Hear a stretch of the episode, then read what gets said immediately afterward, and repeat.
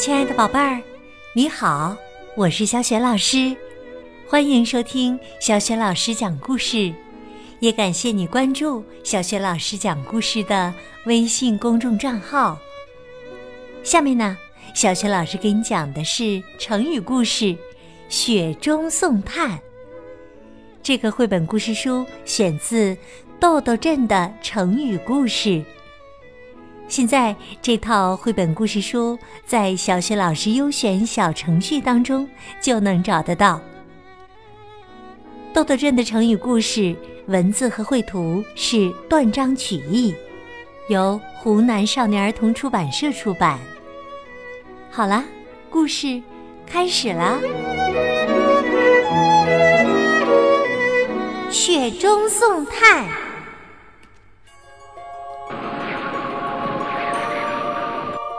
天进入到一年中最冷的大寒，屋外大雪纷飞，街上一个行人都没有。博学先生围着火盆子在烤火，可他还是觉得身上透着寒气。这个时候，哼哼学生过来了，先生。我给您准备了一张毯子，盖在身上烤火更舒服。学生懂得孝敬老师，博学先生很开心。过了一会儿，哈哈学生进来了。先生，我给您带了些木炭，火烧的旺些，烤起来更舒服。学生知道心疼老师，博学先生更开心了。三个人一起烤着炭火，聊着天儿。聊着聊着，一阵冷风吹过房间，寒冷刺骨，每个人都忍不住缩了缩脖子。博学先生看着燃烧的木炭，说道。我在这里烤火，你们送来木炭和毯子，这是锦上添花的事情。可是我们在这里烤着火，还觉得冷。小镇东头有几户穷苦人家，连火都没得烤，那该怎么过冬啊？哼哼，今天很机灵。先生，我们给他们送点木炭去，这应该可以帮到他们。哈哈，也不含糊。呃，对，我们还给他们带点吃的。伯爵先生看着这两个学生，点了点头。今天这俩宝贝疙瘩这么开窍，唉。也不枉我教他们一场啊！说干就干，博学先生带着哼哼哈哈，立刻准备了起来。博学先生把自己的木炭拿了出来，哼哼从家里抱来一只大母鸡。博学先生很高兴，哈哈，你们家这么支持。不错不错，哼哼得到老师的表扬，开心极了。哈哈也不甘示弱，飞快的从家里扛来了一袋米。哦，你们家也这么吃吃，很好很好。博学先生更高兴了。这两个学生啊，像变了个人似的。表现这么好，博学先生备好满满一车子木炭，加上学生们的食物，三人一同朝着小镇东头走去。那几户穷苦人家收到这些木炭和食物，大家都感动不已。哎呀，真是太谢谢你们了！你们就是活神仙呐！呃，不用谢，呃，不够，我们再送点来。是啊，呃不够我们再送点儿来。哼哼哈哈呀，都不好意思了。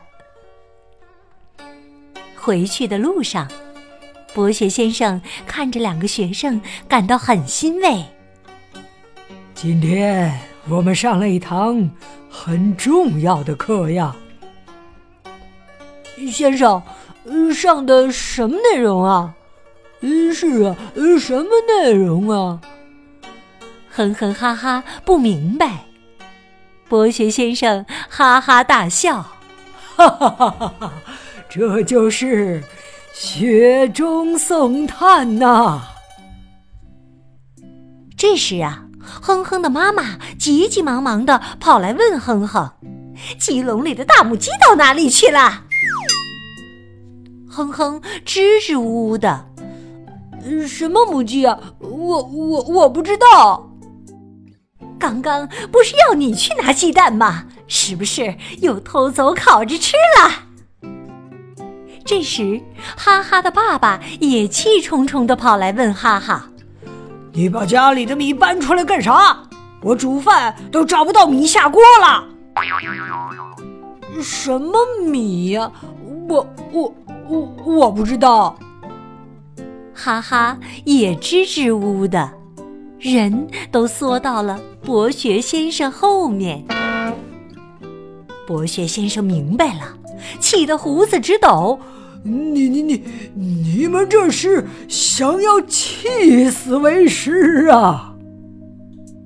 先生，我们错了，呃，我我们错了。哼哼哈哈，说完就一溜烟儿。跑了，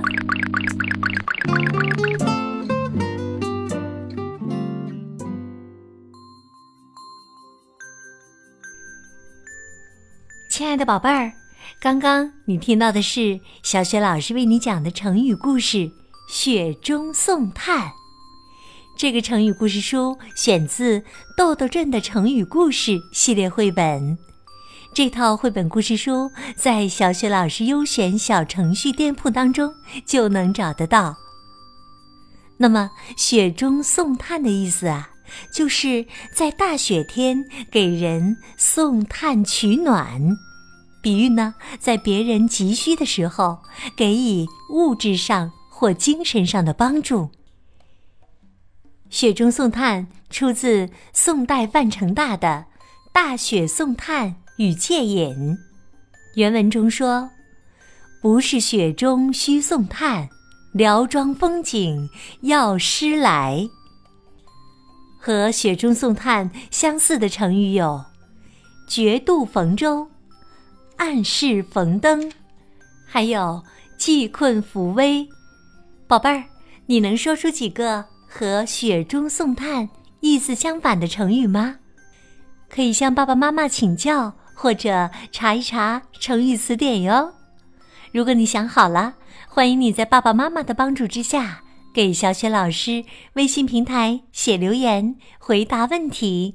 小雪老师的微信公众号是“小雪老师讲故事”，欢迎宝宝、宝妈和宝贝来关注。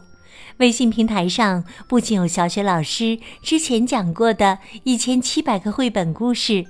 还有童诗童谣、小学语文课文朗读、小学老师的原创文章，以及呢丰富的活动和绘本童书的推荐阅读。喜欢我的文章和故事，别忘了随手转发，或者在微信平台页面底部点亮“好看”。我的个人微信号也在微信平台页面当中，可以添加我为微信好朋友。